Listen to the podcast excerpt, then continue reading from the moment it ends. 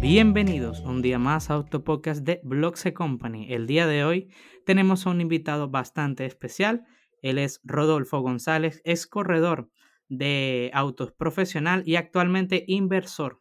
Entonces, eh, un saludo, mi querido amigo Rodolfo. Saludos, Harold. Encantado de estar acá en tu podcast. Encantado de, ser tu invitado en el día de hoy.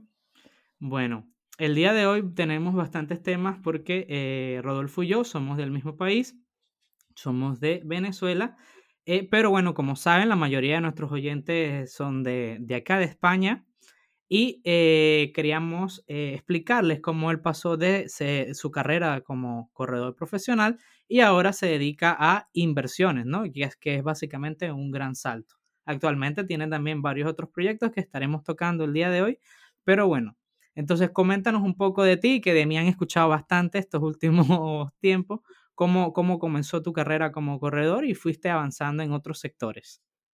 Bueno, eh, primero que nada, muchas gracias por, esta invitación.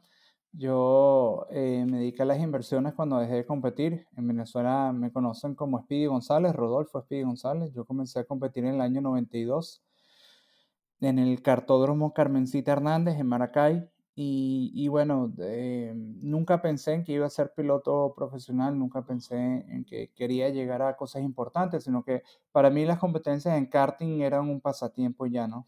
Em, eh, con el tiempo fue tomando un trasfondo un poco más profesional. En el año 96 salgo por primera vez a competir en Europa y aquello fue una experiencia que me abrió los ojos totalmente, ¿no? Fue una experiencia súper enriquecedora Mm, competí con un actual campeón mundial de Fórmula 1, Lewis Hamilton, competimos en la misma categoría, nos dimos duro, fuimos codo a codo, pero al principio evidentemente no fue así, el, principio eh, la adaptación fue muy complicada, ¿no? Claro. Eh, luego cuando regreso a Venezuela, pues me di cuenta que mi nivel de competición era otro, estaba claramente por encima de la competencia en ese momento y decidimos volver a Europa para seguir evolucionando, ¿no? Como piloto. Y bueno, poco a poco una cosa fue llevando a otra. Eh, debuté en el campeonato de Fórmula 4 británico. Debuté, que ya es automovilismo, ya no es karting. Eh, debuté ganando. Eh, fui campeón de la Fórmula 3 británica. posteriormente terminé de quinto en el campeonato de la Fórmula 3000. Gané dos carreras, corrí GP2 eh, GP2 tuve tres años bastante complicados, pero aún así logré llegar a la, a la Fórmula 1 como piloto probador y piloto reserva de tres escuderías distintas. En ese momento fue Marussia, Caterham, eh, Force India. Luego corrí IndyCar y luego corrí Le Mans y, y bueno, corrí NASCAR también. Eh, entonces, claro, fue una carrera deportiva bastante amplia, ¿no? y, y mi camino a las inversiones eh, fue un camino, diría yo, bastante natural, ¿no? Porque a medida que fui ganando dinero de mis carreras deportivas, eh, fui asesorándome en el principio con banqueros y eh, colocando mi dinero en fondos de inversión y ese tipo de cosas. ¿Fondos indexados? Bueno, sí, los primeros dos fondos, de hecho, que compré fueron dos fondos indexados. Uno fue el Eurostock 50 y otro el IBEX. no, IBEX. claro, pero yo pensé que estaba comprando algo, ¿sabes? Que, Mucho más grande. No, no, algo que lo sabía yo y 30 ejecutivos más de Wall Street, ¿no? Yo, Aunque algo exclusivo. claro, sí, estábamos hablando de un fondo indexado que lo puede comprar cualquier persona. Cualquier persona, sí. Mi nivel de, de, de, de conocimiento en esa época de fondos y de bolsa era tan básico que yo, claro, eh, el banco me lo vendió como si fuera la última Coca-Cola del desierto y me decía, no, es que tenemos un gestor, que nuestro, el fichaje costó 20 millones de euros y tal, y, y a la final me di cuenta que estaba comprando era un fondo indexado. Indexado, donde cualquiera con una cuenta bancaria puede entrar. Exacto, y tuve la suerte, eso sí, tuve la suerte de, bueno, entré con mucho dinero, casi la totalidad de mis ahorros en ese momento, eh, pero tuve la suerte de que compré ese fondo eh, a finales del año 2013, o sea, en plena crisis eh, en Europa. En Europa, porque la crisis comenzó en, el 2008, 2009, y en Europa desde el 2010 hasta el 2013 estaba Se contagió en Europa y, y, eso no paró de bajar, de bajar desde el 2010. digamos que tocó suelo 2012 y se mantuvo en ese suelo un año y pico más, ¿no? Y entonces yo tuve la suerte, la suerte de novato de comprar eso en ese momento. Sí. Y bueno, evidentemente lo estuve aguantando durante dos años y gané un montón de dinero. Y, y bueno, yo ya en ese momento pensé, bueno, nada, esto es todas las inversiones pan comido, soy un crack, me las sé todas, gané un montón de dinero, yo me sentía como Gordon Belfort, Gordon, no, eh, Jordan Belfort, el de Jordan, Belfort, Gordon Gecko y tal. Entonces yo dije, bueno, eh, era Elon Musk, estaba Elon Musk y estabas tú en ese nivel. Sí, sí, sí. Y típica, era ignorante, ¿no? El tema. Sí. Y bueno, cuando abro mi primera cuenta de trading fue en el año 2015. Eh, primero me había asesorado con, con un trader ahí, normal. Eh, nada, y seis meses me fundí la cuenta, ¿no? esa estadística es muy real. El 90% de los inversores que abren una cuenta de trading por primera vez pierden el 90% de su dinero en los primeros tres meses, en los primeros 90 días de inversión y yo tuve una experiencia tal cual. ¿no? Entonces, claro, em, ahí fue una experiencia que me abrió los ojos y dije, ya va, esto, esto es complicado, esto es complicadísimo. Esto no es tan fácil como me lo pintaron no es tan fácil, no, no, no, y, y, claro, ahí es cuando me empiezo a educar, ¿no? Empiezo a entender qué es trading, qué es inversión, qué son fondos, qué son ETFs, que el ABC, ¿no? De, de las inversiones. Em, y bueno, mi camino fue más o menos eso. Fui, estuve dando muchas vueltas por ahí, luego abrí otra cuenta. Esa cuenta nada más me quemé la mitad de la cuenta. Y ya un avance. sí, fue un avance y ya la tercera cuenta estaba como que a tabla. Ya en ese momento me estaba dedicando a hacer puro Forex, ¿no? Forex, Forex, Forex, Forex.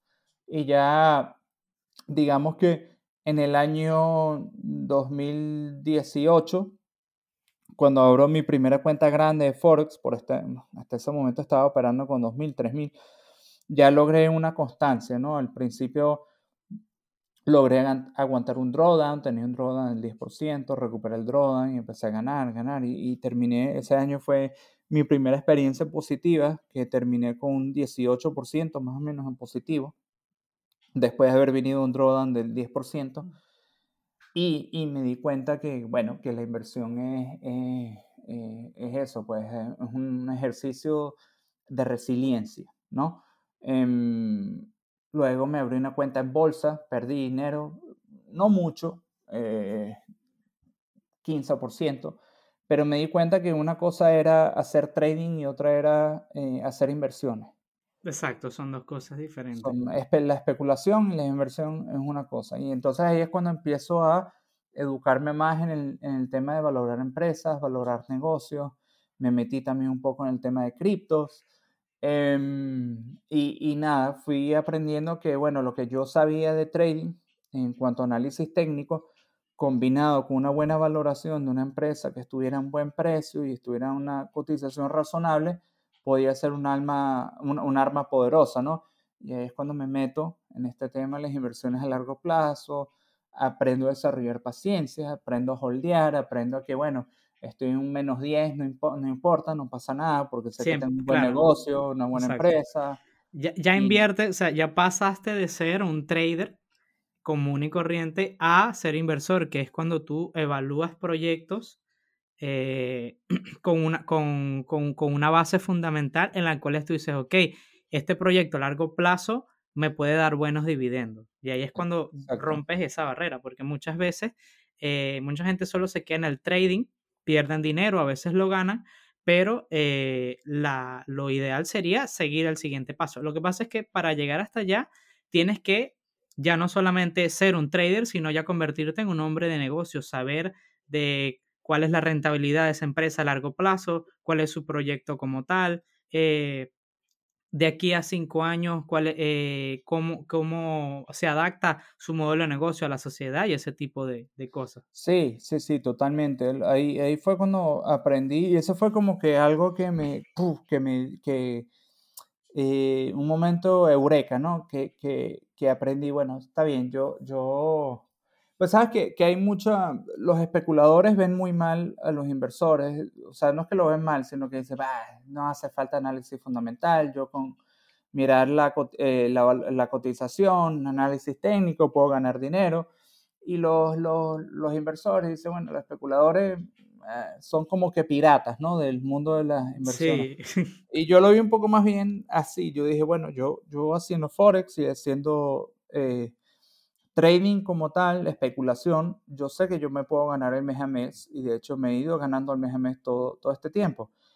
Pero, ¿qué haces con el dinero que tienes, con los ahorros? Tal? Bueno, ahí tengo que, eh, es que de entrada ya tú estás perdiendo dinero si ahorras, ¿no? Si pones tu dinero en, ahorrar, el año pasado ya estabas perdiendo un 3%, ya este año estás perdiendo un 7% de tu 7, dinero. Sí, 7,5% más o menos. Exacto. Entonces eh, yo dije, bueno, ya entrada estoy perdiendo dinero, yo tengo que buscar una fórmula de tener mi dinero ahorrado, ¿verdad? ahorrado en buenas empresas que eh, se vaya revalorizando y que no me den muchos dolores de cabeza. Y entonces ahí es cuando empiezo a averiguar el tema del value investing, de las inversiones en valor, del, del estilo de Benjamin Graham, de Warren Buffett, eh, Bill Ackman, de, de, Charlie Bielo, de, de John Greenblatt, eh, Peter Lynch, de todos estos. De, y, y, realmente es, es, muy, es difícil, pero a la misma vez es sencillo porque una parte es matemática, que es valoración, y otra parte es el sentido común y, de tener ese instinto de saber, eh, de entender un negocio, de entender si puede o no puede funcionar. Si, eh, primero lo que tienes que mirar, pues en, un sector, realmente lo que yo miro es si una empresa está, cuáles son las ventas, ¿no? Eh, si esas ventas son crecientes en el tiempo, son sostenibles, si están creciendo un 10, un 5% ya es una buena señal en los últimos 10 años. Bueno, luego me fijo en el EBITDA, que es el Learning Before Interest, Taxes, eh, apreciación y de amortización. Depreciación, em, amortización y depreciación. Y entonces ahí yo miro si ese EBITDA, si, eso, si esas ganancias brutas son, son crecientes y si son sostenibles en el tiempo. Eh, intento mirar cuál ha sido el beneficio por acción en los últimos 10 años y luego intento entender un poco el negocio, ¿vale? ¿En qué, ¿En qué negocio está esta empresa? ¿Cuál es el sector? ¿Qué competencia tiene? ¿Cómo califica en base a su competencia? Eh, ¿Tiene un efecto monopolista? ¿Tiene un efecto que le dé alguna ventaja competitiva, por ejemplo? Exacto. ¿Cuáles son las barreras de, de, entrada al mercado? Y cómo la competencia va a, va a abordar a esas barreras de, de mercado de, de, esa dicha empresa. Exactamente, ¿no? Y, eh, era un caso por lo menos muy sencillo, era el de Coca-Cola, ¿no? Que, que su, su, su, ventaja competitiva es el nombre en sí, Coca-Cola, ¿no? Exacto, el marketing de la marca que tiene. Tiene una marca muy fuerte y muy establecida. Apple, por ejemplo, su ventaja competitiva es el ecosistema. Piensa que eh, entrar en eh, competir con el ecosistema Apple es muy, es muy complicado, ¿no? Y los usuarios de Apple realmente están casados con la marca. Con la empresa. Eso es, que Apple te vende exclusividad en sus productos. ¿Sabes? Exacto. Eso es lo que ellos venden. Porque, por ejemplo, actualmente empresas como Xiaomi ya tienen teléfonos más, más económicos, igual de potentes que, que, el iPhone 13 Pro Max, por ejemplo. Sin embargo, la exclusividad que te da a tener un iPhone, iPhone 13 no te la da a tener un Xiaomi Mi Elite Pro. 11, creo que fue el último que salió, el 12. Correcto, sí, sí, sí. Entonces, eh, cuando logro entender esa, es, eh, voy entendiendo, sigo aprendiendo, ¿no? Porque esto es un constante aprendizaje, pues eh, me di cuenta que realmente elegir buenas empresas con una ventaja competitiva, con un pequeño monopolio, realmente era, era, era bastante sencillo y lucrativo. Y te pongo un ejemplo, una, una empresa con la que ah, estuve ganando mucho dinero durante la crisis del COVID, fue una empresa de Canadá que se dedicaba a, los préstamos, ¿no? Y yo cuadrupliqué mi inversión básicamente en esta empresa porque la compré en torno a los 30 y pico dólares y lo vendí en, en, torno a los 120 por ahí, y incluso llegó a 200 y pico esta empresa, ¿no? Claro. Eh, se llama GoEasy, es una empresa de Canadá que se dedica a los préstamos eh, a cambio de intereses. Y yo dije, coño, mira, en, tiempos de COVID la gente se va a apalancar con esto, con los préstamos, van, no les importa, van, necesitan sobrevivir. Y era una empresa que ya venía creciendo bastante, tenía buena reputación, era la única que, que, hacía este tipo de préstamos eh, a ese tipo de porcentaje y bueno, compré las acciones y eso fue un éxito total, fue un éxito de saber estudiar la valoración, eh, saber eh, entender la valoración de la empresa, pero no solo eso, sino lo que venía facturando, cuánta deuda tenía. Era una empresa que no tenía mucha deuda porque no necesitaba una infraestructura grande para ofrecer dichos préstamos, sino unas oficinas y ya no fabricaba nada, o sea, trabajaba con dinero, o sea que la, deuda era relativamente pequeña, el apalancamiento operativo era muy bajo, o sea, podía crecer sin tener que incrementar mucho sus costes. Entonces, eh, me pareció súper Era una ganga. Era una, ganga, Y, estaba cotizando, en ese momento creo que era un PER de, de 8, un Price Earning Ratio de 8, eh, que estaba por lo menos uno, el, sector históricamente, estaba, eh, ese sector cotizaba un PER 20, entonces yo dije, bueno, mira, eh, compré y me fue muy bien. También Occidental Petroleum, lo compré yo en... en ¿Cuándo bajó? Yo lo compré en 8 dólares, sigo holdeando. Sigo holdeando. Sí, Exacto. Y, con lo, de, con lo que está pasando con, con, una disculpa, con lo que está pasando de el problema con Rusia, el petróleo y la subida de, de, la, ¿cómo ha afectado eso en tus inversiones en esa área del petróleo? Bueno, he tenido suerte con esta empresa. A ver, eh, te, te, mentiría si dirían que me esperaba la guerra de Ucrania y que esto iba a subir. Mentira. Pero era una empresa, ya el petróleo estaba en ese momento, cuando compré la empresa, eh, estaba, bueno, estaba muy barato, estaba en unos 30 dólares, pero venía claramente, había demanda, ¿no? Y yo, dije, bueno, supongo que cuando se reactive todo este tema de COVID va a haber más demanda por el petróleo. Yo calculaba que se iba a establecer unos 70 dólares por barril, más o menos creo que se iba a quedar ahí. Ya cuando tú ves que eh, la mayoría de, de las refinadoras ya cuando el petróleo está por encima de 50 dólares ya están ganando un poco de dinero. Sí.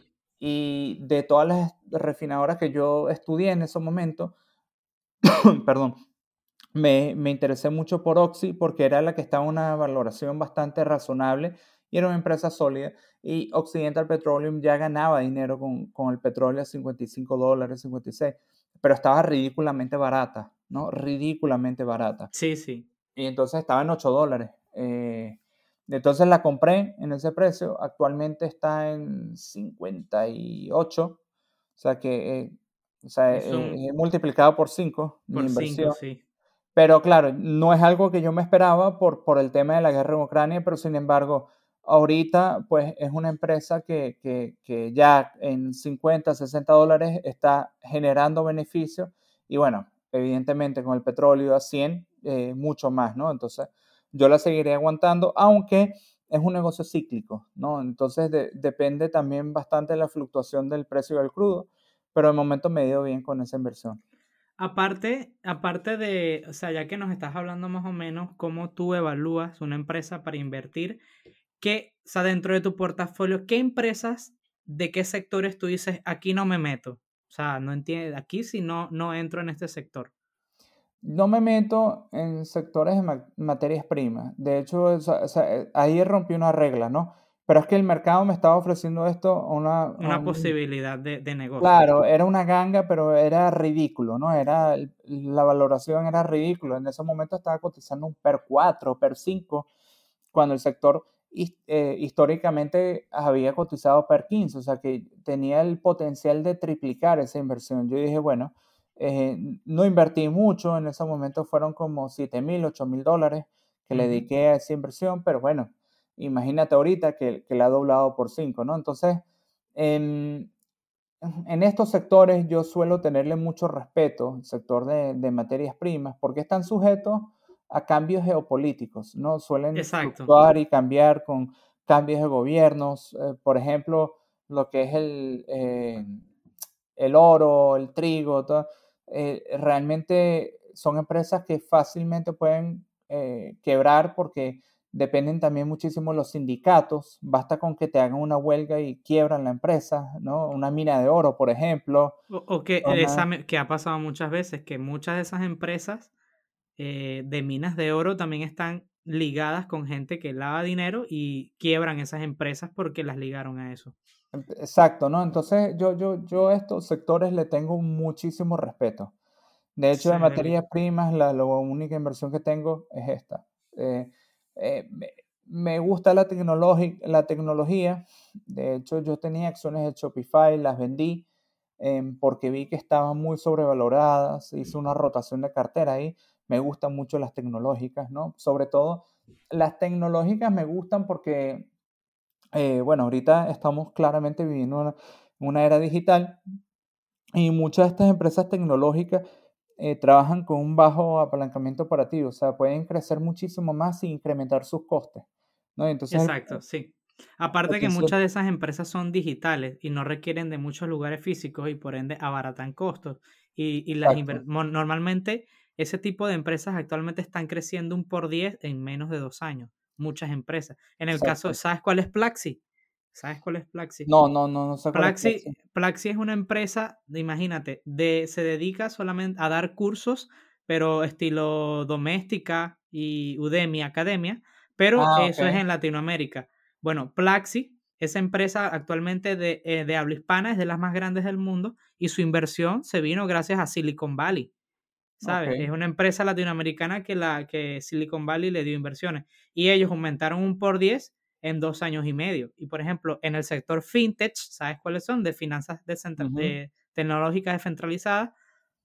Es, una locura porque hay una empresa que está lanzando un nodo de pago teóricamente innovador y le pueden dar series A y series B de 20, 30, hasta 200 millones de, dólares de, de, capital, de riesgo a ese tipo de negocio.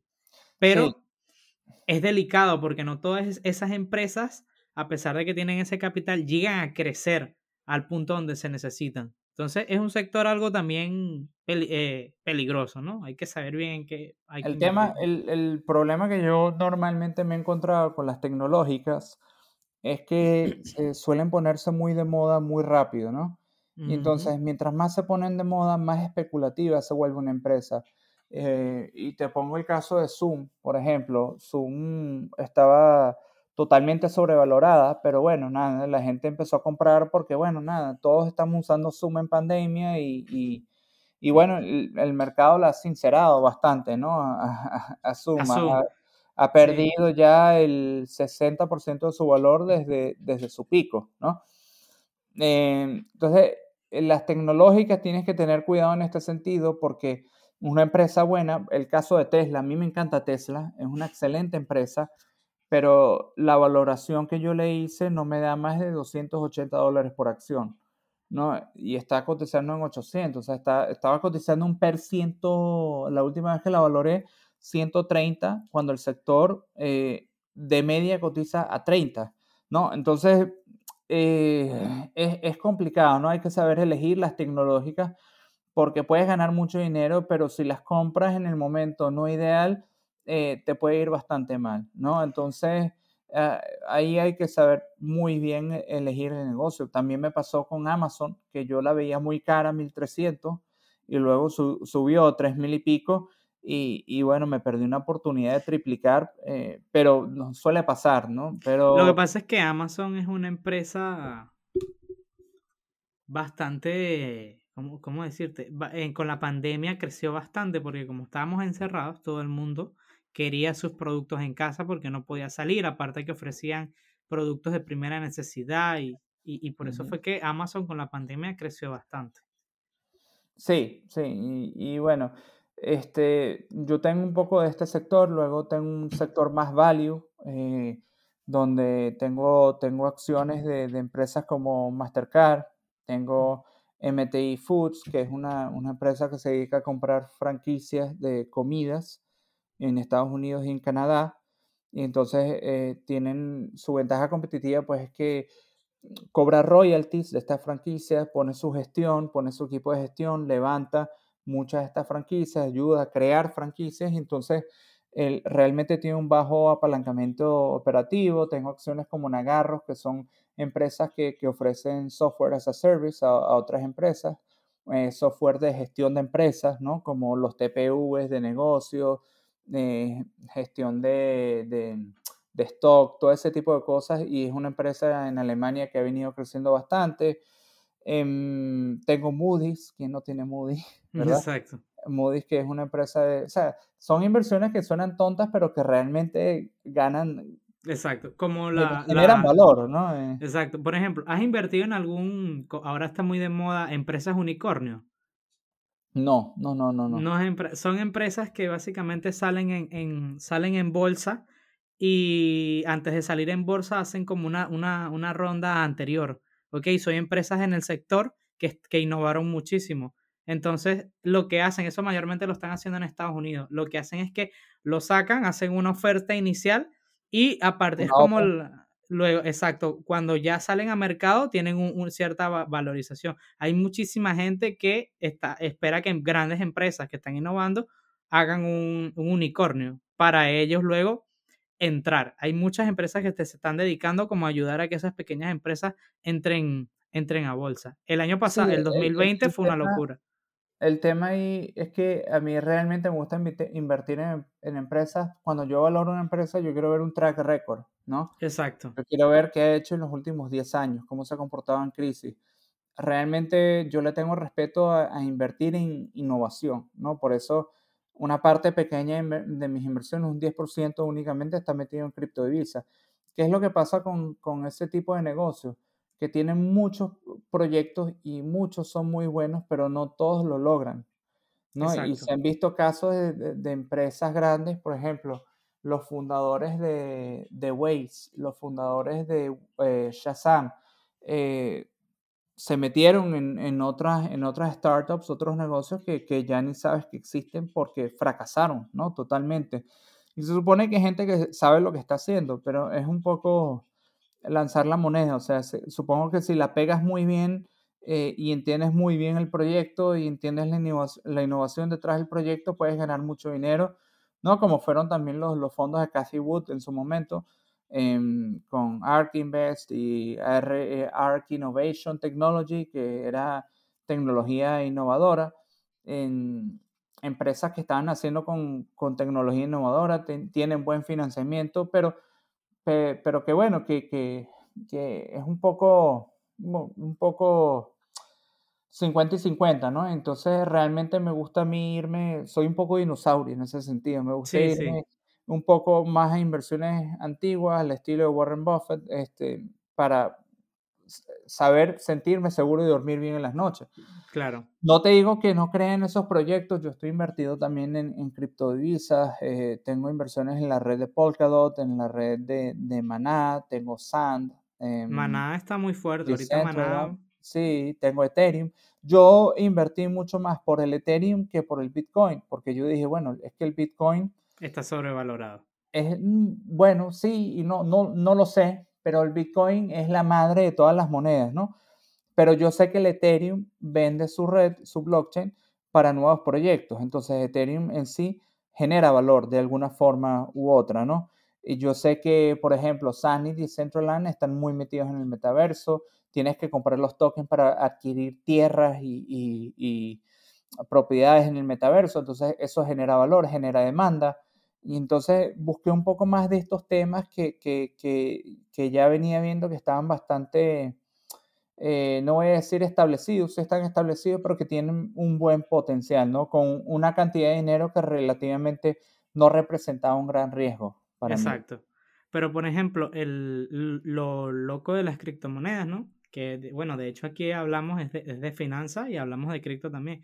Lo loco de, de, ese tipo de proyectos como Decentraland y Maná ellos eh, están metidos en el metaverso, pero hay un capítulo que yo grabé hablando, bueno, tú también lo puedes escuchar si quieres, hablando sobre el metaverso, donde tocamos el tema de, ok, realmente, ¿cuándo va a ser un metaverso inmersivo? Que es la idea de, dicho proyecto y estuvimos debatiendo de que aproximadamente de aquí a 5 a 10 años probablemente eso suceda. Pero si uno entra en la ola de ese, de, de ese movimiento actual, puedes o ganar mucho dinero o que se quede como en la moda del 3D, de que pensábamos, pensábamos que el 3D iba a ser el futuro, cuando realmente en 3D quedó opacado por el 4K y, el, y, este tipo de negocio.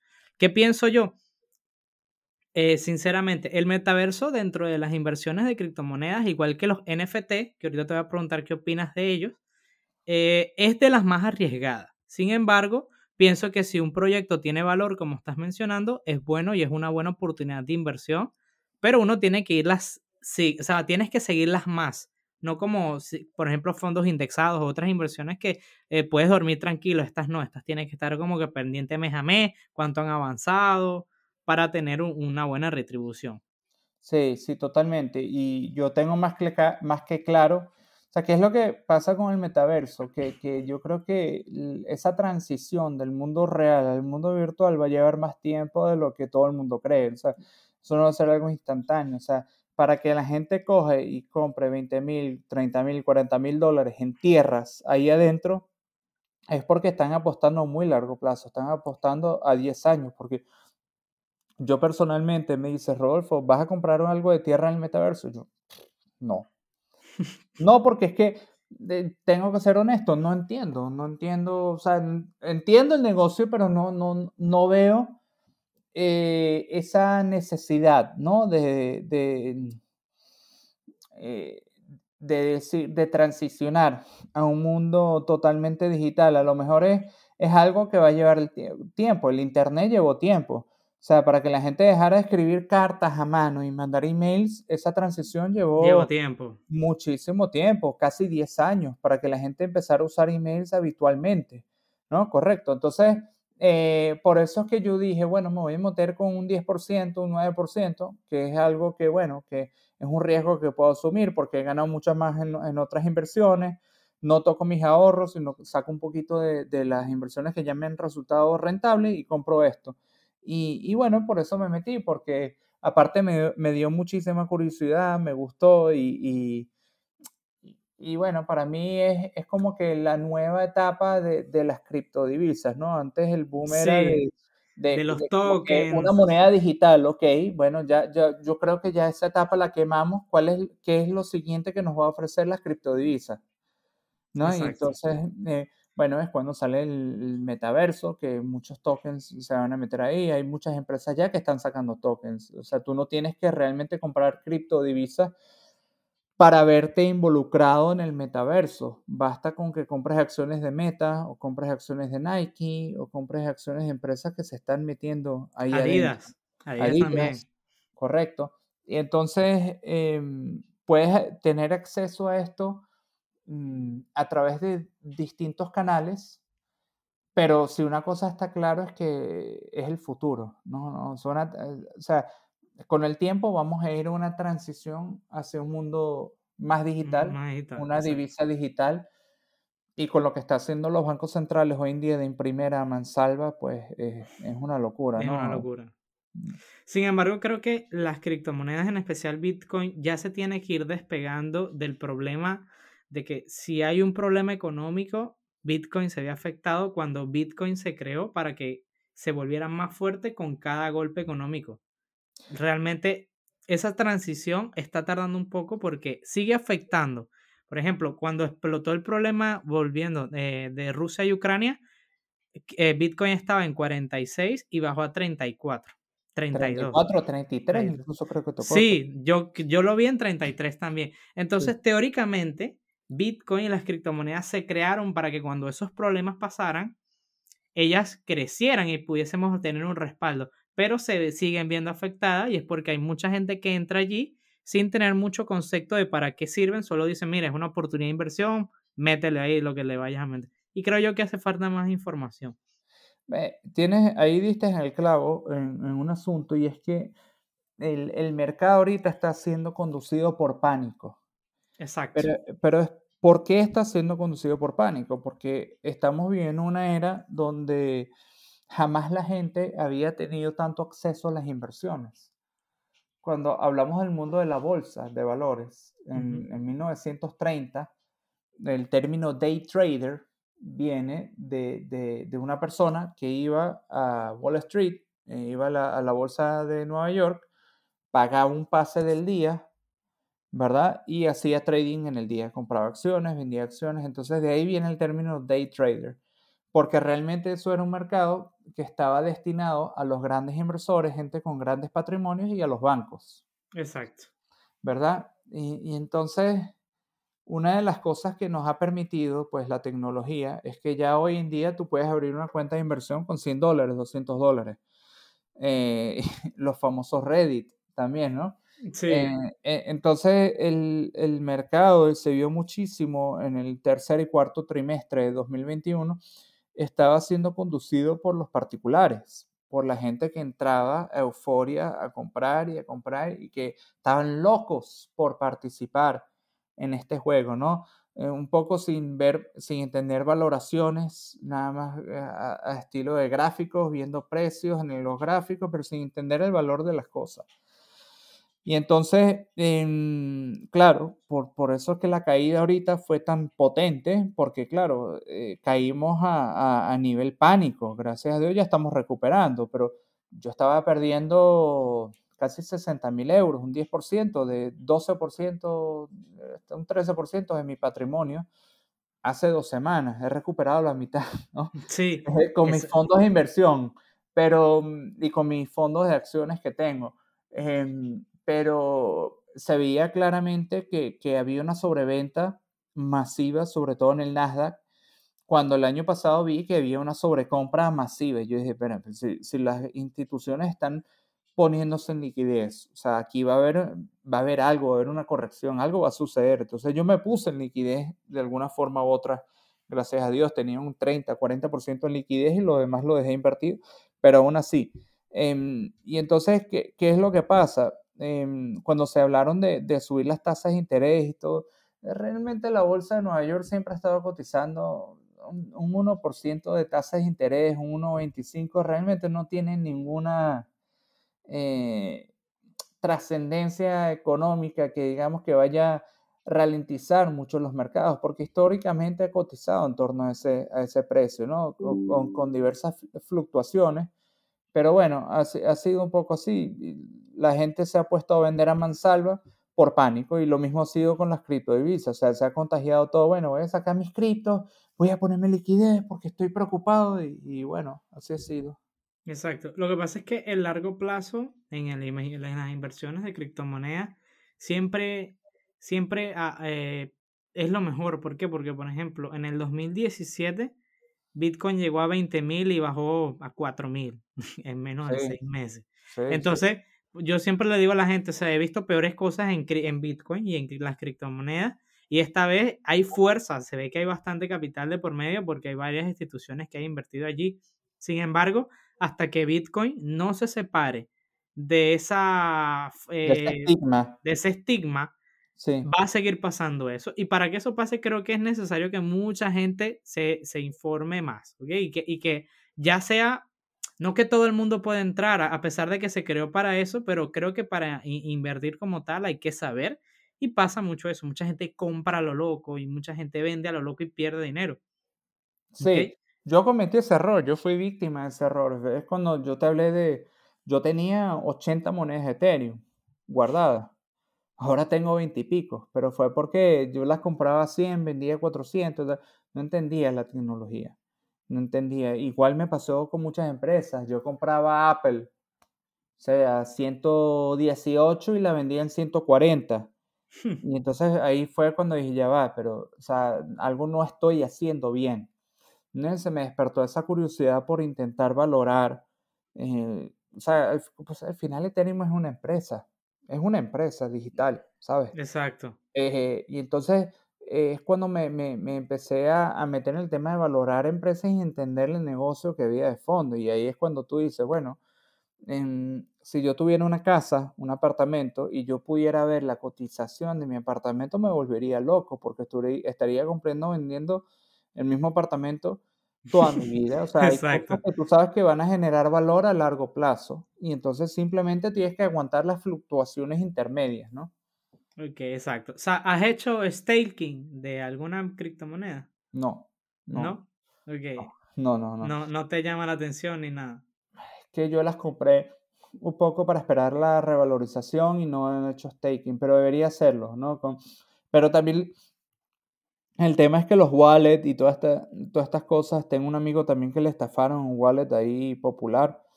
¿Cuál? y, eh, KuCoin, algo así. No, no, mira, yo la verdad, Eh, yo no conozco muy bien de los wallets, o sea, yo en Binance agarré, compré y ya está, y me ya. olvidé. Binance, mira, mi consejo es para todo aquel, Binance es la para mí la más segura, es la que mejores opciones tiene y a mí me molesta de verdad que te obliguen actualmente a usar MetaMask para muchos proyectos porque MetaMask es una billetera horrible. Es Sí. cero segura y es tediosísima. Creo que Binance se está quedando un poco atrasado porque ellos debieron sacar su propia, o sea, qué tan complicado puede ser, ser sacar su propia extensión. pa- o sea, eso es crear una API, crean su propia API para la extensión de, de Google Chrome y ahí puedes usar tus Ethereum como MetaMask, pero no lo han hecho. Porque bueno, al final es una empresa china que ellos tienen sus propias conveniencias y saben al final qué están haciendo. Tengo un wallet también que se llama Uphold, que también ahí tengo algunas. Uphold es bueno también. Sí, Es sí, un poco- Binance y Uphold. Esta, es muy estadounidense por mi gusto porque tiene muchas, o sea, tiene a veces muchas restricciones, pero está bueno también, es bastante seguro. Tengo, tengo MetaMask, pero era porque me patrocinaron con unos NFT Y entonces me, me dijeron, descárgate MetaMask y tal, y te pasamos, el, te pasamos los NFT a, a, a MetaMask y bueno, eh, lo hice, pero no, no, más que eso no he hecho transacciones en, en, en MetaMask. Ok. Y como tú, por ejemplo, el, por ejemplo, alguien que está empezando, que quiera ver, o sea, dó- dónde ver las valorizaciones de las empresas y eso, ¿dónde lo haces tú? Y es para que les expliques Hay dos páginas que a mí me gustan muchísimo. Mi, mi favorita, pero es de pago, se llama TKR. TKR. TKR.com, o sea, TIKR.com. Y entonces ahí hay una, sub- era gratuita hasta hace un año. Y entonces ahí puedes ver el historial de las empresas de hace 10 años, eh, todo eso. Pero yo luego, yo veo ahí un poco para mirar por encima, pero luego yo me meto oficialmente en la página de la SEC, eh, Security Exchange Commission de Estados Unidos, donde todas las empresas que en bolsa están listadas en esta página. Y ahí ya yo veo un poco, ya eso lo miro para entender un poco el negocio, el trasfondo del negocio, que está en la junta directiva. Me gusta ver mucho, una, ojo, una cosa que es muy importante a la hora de valorar una empresa es ver qué hace la junta directiva. Entonces, lo primero que yo veo son los sueldos. A mí me gusta, lo que más me gusta ver es una junta directiva que tenga sueldos relativamente bajos, pero muchas stock options. Porque eso quiere decir que si tienen muchas opciones en acciones, em, van a trabajar en... A torno a que la empresa funcione. Exacto. Exactamente. Ya voy a, Sí. voy a conectar esto porque me estoy quedando sin batería. Vale, tranquilo. un. Y entonces realmente ahí lo que yo miro es eso, es que la, la, la, la junta directiva esté alineada. Otra cosa que me gusta ver muchísimo y que eso no lo muestra normalmente en las páginas de valoración de TKR es que me gusta que recompren acciones. Es muy importante que recompren acciones. Porque cuando una empresa está recomprando sus propias acciones, uno es porque le ve valor en, en, en, el en lo que está haciendo, ¿no? en los movimientos que están haciendo. Y dos, pues automáticamente, al tener menos acciones, ¿no? incrementas la demanda, bajas la oferta y ya el precio de, de, de, de la empresa está subiendo. ¿no? Exacto. Y entonces ya ahí, eh, esos son realmente unas muy buenas señales.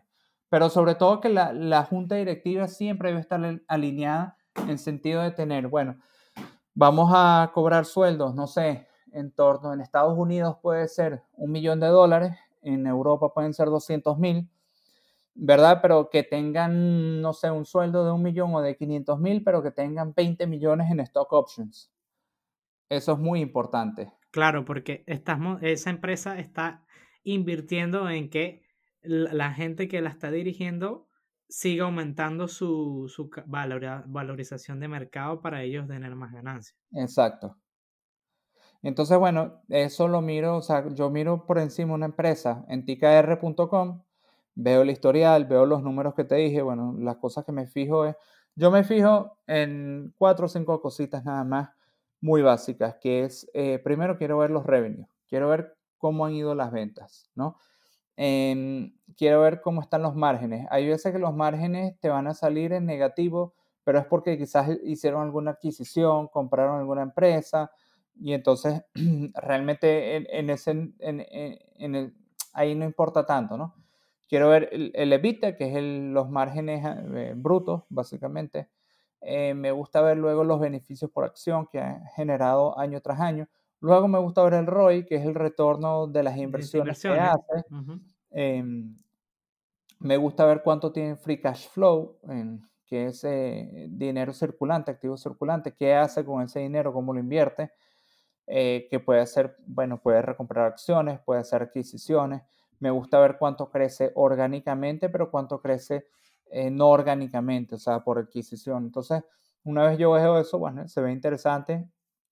lo comparo con otras empresas del sector, que eso lo puedes ver en una página que se llama Market Screener, que ahí puedes ver por marketscreener.com, ahí puedes ver por sector eh, distintas empresas y, te hacen el trabajo, o sea, puedes ver realmente eh, qué empresa es líder. A veces las líderes no, no, son suficientemente buenas porque están cotizando muy caras, entonces a lo mejor te terminas quedando con la número 3 o la número 4 Exacto. porque está un poquito infravalorada. ¿verdad? Ahí ya es el ojo del inversor, ¿no? Eh, es tener ese ojo clínico. Y bueno, eh, ya una vez mire eso, me meto en el informe de la SEC, veo el informe de la empresa, los trimestres, qué quiere hacer, cómo ha invertido su dinero, hacia dónde va, la junta directiva, cuánto está ganando, tal. Y cuando yo, bueno, lo veo una, veo una buena valoración, veo un precio de cotización razonable, veo que está por debajo de la media histórica, bueno, la tengo ahí y, ahí es cuando combino el análisis técnico. Bueno, dije, está una buena valoración, eh, no está cara, está quizás un poco infravalorada, que es lo que yo quiero, me puede crecer quizás un 12-15% anual, mm, quizás un poco más. Em, y bueno, espero el gráfico. Ya, ya, cuando el gráfico, bueno, si tengo una expansión y estoy en retroceso, busco una zona ya de giro y tal, y ya cuando combino el técnico con, con ese análisis fundamental de fondo, ahí es cuando ya ejecuto. Tú compras las acciones por, eh, las haces en plan trading, ¿no? Las compras en... Las compro en, en Interactive Broker. Ok, en un broker. Claro, o sea, no, evidentemente yo las miro, las evalúo, las valoro, pero luego mi broker es Interactive y, y ahí es donde yo ejecuto. Ok, tú Ah, pero me miro el gráfico, o sea, yo no voy a, yo no voy a, a, comprar cuando está en plena subida, yo quiero que baje un poco, ¿no? Exacto, sí, para entrar en el punto una zona de soporte, resistencias o algo así. Ya ahí viene la parte técnica de soporte. La parte técnica de posicionamiento, ya esa es una parte para posicionarte en el momento más óptimo. Exacto. Lo tiendo a mirar en gráfico semanal, no en gráfico mm. diario. O sea, cuando yo miro una empresa gráfico semanal es porque estoy mirando los próximos cinco años. Ok. ¿Has usado alguna vez la estrategia de la Fibonacci? De las líneas de Fibonacci. Es que las líneas de Fibonacci yo, yo las uso un poco para medir los retrocesos, ¿no? Exacto. Em, realmente ahí lo que, lo que hago con Fibonacci es, eh, y esto ya es un poco más enfocado al Forex, em, ¿qué califico yo un, ciclo? Un ciclo para mí es un, una expansión, un retroceso ¿qué califico yo un retroceso? Un retroceso que eh, retroceda más del 50% de la expansión. Menos del 50% para mí es una expansión de mala calidad, una expansión en, en, compresión, o sea, que sube así, lento, lento. Eso para mí es una subida de mala calidad. Eh, yo cuando voy a hacer trading, yo busco subidas así, en pico, de 3, 4, 5, 6 velas y luego los retrocesos lentos. Entonces uso el Fibonacci para decir, ok, ya, ya hemos retrocedido el 50%, ya yo me preparo para hacer trading. Busco una zona, busco un nivel y ahí ya yo ejecuto. Pero realmente mi, mi, estrategia de fondo es el método Wyckoff, que es eh, acción de precio de toda la vida. Un básico. sí, acción de precio, es, establecer zonas, retrocesos. Eh, ciclos, zona de acumulación, distribución y ya. Y luego estrategia de posicionamiento. Bueno, ¿y qué consejo le darías a alguien que, por ejemplo, no ha tenido o sea, una carrera importante como tú anteriormente y no tiene, obviamente, el mismo, el mismo capital o la misma fuerza que quiere comenzar a, a invertir? Te voy a decir, un trader o un inversor es buen inversor no por el capital que tiene, sino por el capital que genera. ¿Me entiendes? O sea, si tú haces bien las cosas, no importa si comienzas con mil o con cien mil. El tema es que siempre va a haber gente interesada en invertir en ti si haces bien las cosas. Exacto. ¿Me entiendes? El otro día ayer me escribió una persona en Instagram y me dice, explícame eso de las inversiones, necesito hacer dinero urgentemente. y yo le respondí, si necesitas hacer dinero urgentemente, yo me buscaría un trabajo. Exacto. Porque las inversiones no es así. O sea, eh, ser un buen inversor requiere tiempo, es una carrera universitaria y realmente no hay una carrera universitaria que te enseñe a ser un buen inversor. Lamentablemente, este mundo los errores los pagas con dinero. ¿no? Entonces, mi, mi, mi, mi mayor consejo es empieza con poquito, no empieces queriendo pegar el pelotazo, porque no va a suceder, el pelotazo te va a pegar a ti. Eh, y, y fórmate, fórmate, fórmate, abre tu mente, abran la mente, no se cierran, no, es que la criptodivisas, no, yo eso, yo me meto en acciones, lo típico, es lo que genera valor, no se cierran, o que, no, olvídate, eso es método dinosaurio, invertir, ahora cripto es el nuevo. No, mantengan la mente abierta, sean sensatos eh, y prepárense mucho. Prepárense y prepárense y prepárense. Estudiar, estudiar. En su educación. Exacto. Bueno, yo creo que ha sido bastante interesante esta conversación porque el... hay mucha gente que nos escucha que recién e, está queriendo entender cómo funcionan las criptomonedas, las inversiones. Y a pesar de que se puede hablar del tema, escucharlo de la mano de alguien que ya cumplió sus errores, de alguien que ya, ya la pasó mal y que ahora es que está viendo resultados es bastante importante la verdad. Sí, totalmente, ¿no? Y que más que todo no le tengo de, miedo a hablar de todas las metidas de patas que... que, eso es lo mejor, eso es lo mejor. Las tuvimos todos, todos que hemos pasado por acá, o sea, eh, hay mucho vende humo en las redes. En, internet sobre todo, mira, yo, por ejemplo, yo siempre lo he dicho, yo, yo personalmente, la primera vez que yo quise invertir dinero fue haciendo cripto, Bitcoin. ¿Ok? Entonces empecé, porque yo soy un friki de las criptomonedas desde más o menos de los 12 años, y yo me metí en la Deep Web para ver si yo, o sea, imagínate, para conseguir criptomonedas, porque fue, era un mito. O sea, al principio Bitcoin era un mito que solo estaba en la Deep Web, porque compraban y vendían con eso. Pero a mí me llamó la atención, oye, ¿qué moneda es esa? ¿Cómo la consigo? En fin, no, eh, dentro de la Deep Web era un poco complicado comprar criptomonedas y nunca pude. Cuando salieron a la red normal, okay, a la, red común, existían lo que eran las PTC, que eran páginas por clip, y ahí generaba. Bueno, yo estuve un año generando y logré conseguir casi cuatro bitcoins, más o menos. Y los guardé en una, sí, en una billetera que se, llamaba, que se llama Chapo. Pero en ese tiempo la seguridad era lo más importante y solo podías acceder con tu clave coordenada. O sea, imagínate, yo tenía como 15 años. O sea, era una persona desastrosa, desordenada, no tenía orden de nada. Y bueno, yo me creé mi cartera, las metí ahí, pero Bitcoin valía menos de 20 dólares. O sea, Bitcoin valía como valía como 3, 4, o sea, 5 dólares. Y yo, bueno, algo... todo, perdiste el login, todo. Cuando yo, cuando Bitcoin, yo me olvidé de Bitcoin, eh, seguí investigando y todo eso, porque yo escribí también, escribí en un, había, en, cuando empezaron o sea, este auge de las criptomonedas no es nada, había otros auges que eran páginas de, de blogs, eran redes sociales que te pagaban. Entonces yo entré en una de esas porque yo, bueno, a mí me gusta ver series y leer libros. Y bueno, hablaba de libros y películas, de mitología, bueno, en fin, de cosas de literatura. Y también hablaba de criptomonedas. Y había, otras criptomonedas que estaban saliendo, estaba Dash, estaba Steemit, Estaban muchas otras, ¿no? De ese auge de, de, NFTs ni metaversos, eso no existía. Estaban en esta época. Por eso te digo lo del metaverso.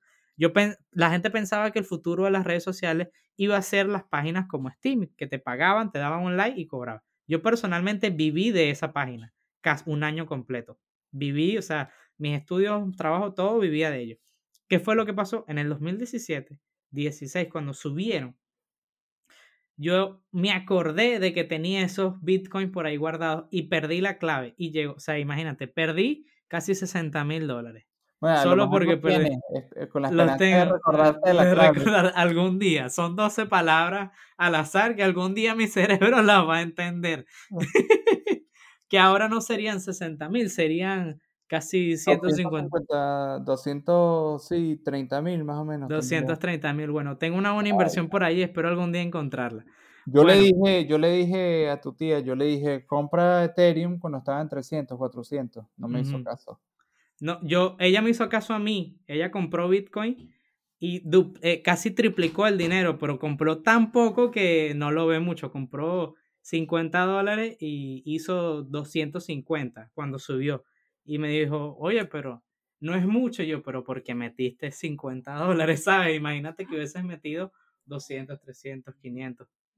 Sí. entonces, e, el, el, e, es común, perder dinero aquí es común, pero de la experiencia que aprendí, que bueno, primero no uso ya claves coordenadas y segundo, eh, ya esa, eso pasó. Entonces. Bueno, una mancha más para el tigre. Así mismo. Bueno, entonces yo creo que nos tenemos que despedir porque ya, bueno, el podcast es bastante bueno el tema, casi una hora más o menos. De verdad, Rodolfo, muchísimas gracias por estar el día de hoy, por permitirnos, bueno, estar aquí, hablar del tema y bueno, me agrada hablar de, de, temas de inversiones eso con gente que ya, ya esté más metida allí en el sector. No, e, y evidentemente tú eres un crack de las criptomonedas, porque me habían dicho que no, a ver qué le puedes enseñar tú de, de criptomonedas. Aprendí yo más de ti. Tengo, tengo inversiones muy, pero es, la lección que yo me llevo de esto es no invierta en lo que no entiendes. ¿no? Entonces yo las entiendo un poquito, invertí un poquito. ¿no? Pero Exacto. donde yo digo que yo tengo mis mayores inversiones siempre van a ser los fondos de inversión no indexados. Ahora ya no estoy en fondos de inversión indexados fondos value, fondos de, tecnológicas, eh, fondos de empresas compounders, eh, que son de, alto crecimiento, eh, y un poquito en criptodivisas. Mm, pero porque uno lo, entiendo bastante y la otra no lo entiendo tanto, pero bueno, no hay, no hay vergüenza en eso, ¿no? Cada quien se dedica a lo que mejor A, lo suyo, exacto. Sí, por ejemplo, en mi parte, yo el, las inversiones así en, como, o sea, en, en grandes cantidades, actualmente no las domino de la misma manera en que tú la dominas, ¿no? Sí. Porque soy más un poco más de riesgo. Sin embargo, esperemos que de aquí a un futuro yo también estemos codo a codo ya debatiendo de qué empresas estuvieron bien y eso. Claro que sí, hermano, ¿no? Y, y, una de las claves también fue que yo aprendí con toda esta transición de, de, de, de, de ser un inversor de éxito es que tienes que sentirte incómodo con las bajadas, con los cuando estás holdeando, tienes que sentirte incómodo perdiendo 50 mil, 60 mil en negativo, hasta 100 mil. O sea, los grandes inversores, Warren Buffett llegó a estar perdiendo incluso un 30%, 30 de, de, de 20 y pico billones, ¿no? O sea, cantidades grandes. Entonces, tienes que decir, bueno, yo tengo buenas empresas y estoy por encima de estos drawdowns, porque mi mentalidad es una mentalidad largo placista y una mentalidad de inversor sensato, inversor inteligente que sabe que tiene empresas de calidad en su portafolio y ya está. Y uno no se preocupa ya. Exacto. Siempre, o sea, como dicen, no vas a perder todo tu dinero, solamente tienes que tener algo de paciencia que va a volver, va a, volver a, a subir. O sea, si siempre llega un punto, por ejemplo, en la crisis de 2008, pasaron unos cinco años hasta que los precios de las cosas y las acciones estuviesen otra vez a un nivel ese problema. Lo mismo pasó con la pandemia y lo mismo va a pasar después del problema de la guerra. No, incluso después de la pandemia se dobló la bolsa. Exacto. O sea, Warren Buffett creo que también dijo que uno, él y, muchas personas han dicho que donde más se hace dinero es en época de guerra. Suena algo mal y algo fuerte, ¿ok? Pero es la realidad. Es donde yo precisamente yo ahorita compré en el conflicto, ¿no? Entonces... Exacto. Entonces, de, de un, de, siempre de un problema va a haber una oportunidad detrás, pero hay que saber verla y siempre, yo siempre digo que la vida no tiene que ser ni muy positiva ni muy negativa, no tiene que tener un nivel estándar, ¿sabes? De, ok, esto está pasando, pero puedo hacer esto, y esto no ha pasado, pero bueno, voy a, a resguardar. Ahí diste en el clavo, porque es prácticamente imposible que una mente negativa gane dinero en la bolsa. Exacto. Y una mente eufórica también va a perder dinero en la bolsa. Entonces siempre es una mente positiva pero sensata. Y esa es la clave de la mentalidad de un inversor inteligente. Exactamente. Bueno, de verdad, Harold, muchísimas gracias eh, much- por estar aquí. Bueno, si quieres otro día, eh, podemos este, volver a conversar cuando tengas tiempo, porque sé que eres una persona ocupada. Y bueno, puedes volver a volver al programa y hablamos de, de otros proyectos que tengas por ahí que quieras compartir. claro que sí, hermano. Bueno, voy a, voy a escuchar varios de tus podcasts mientras tanto y, y- y bueno, espero que nos reunamos pronto otra vez. Ok, bueno, esto ha sido Bloxe Company. Recuerda seguirnos en nuestras redes sociales como arroba Bloxe Company en Instagram, en Facebook eh, y en YouTube, que ya estamos en YouTube comenzando para que vean nuestro hermoso setup y vean nuestro rostro. Un saludo a mi colega Jesús, que no estuvo hoy porque estuvo enfermo, no tiene COVID, gracias a Dios, pero sí se encuentra algo mal. Bueno, esto fue Bloxe Company y nos vemos en el siguiente.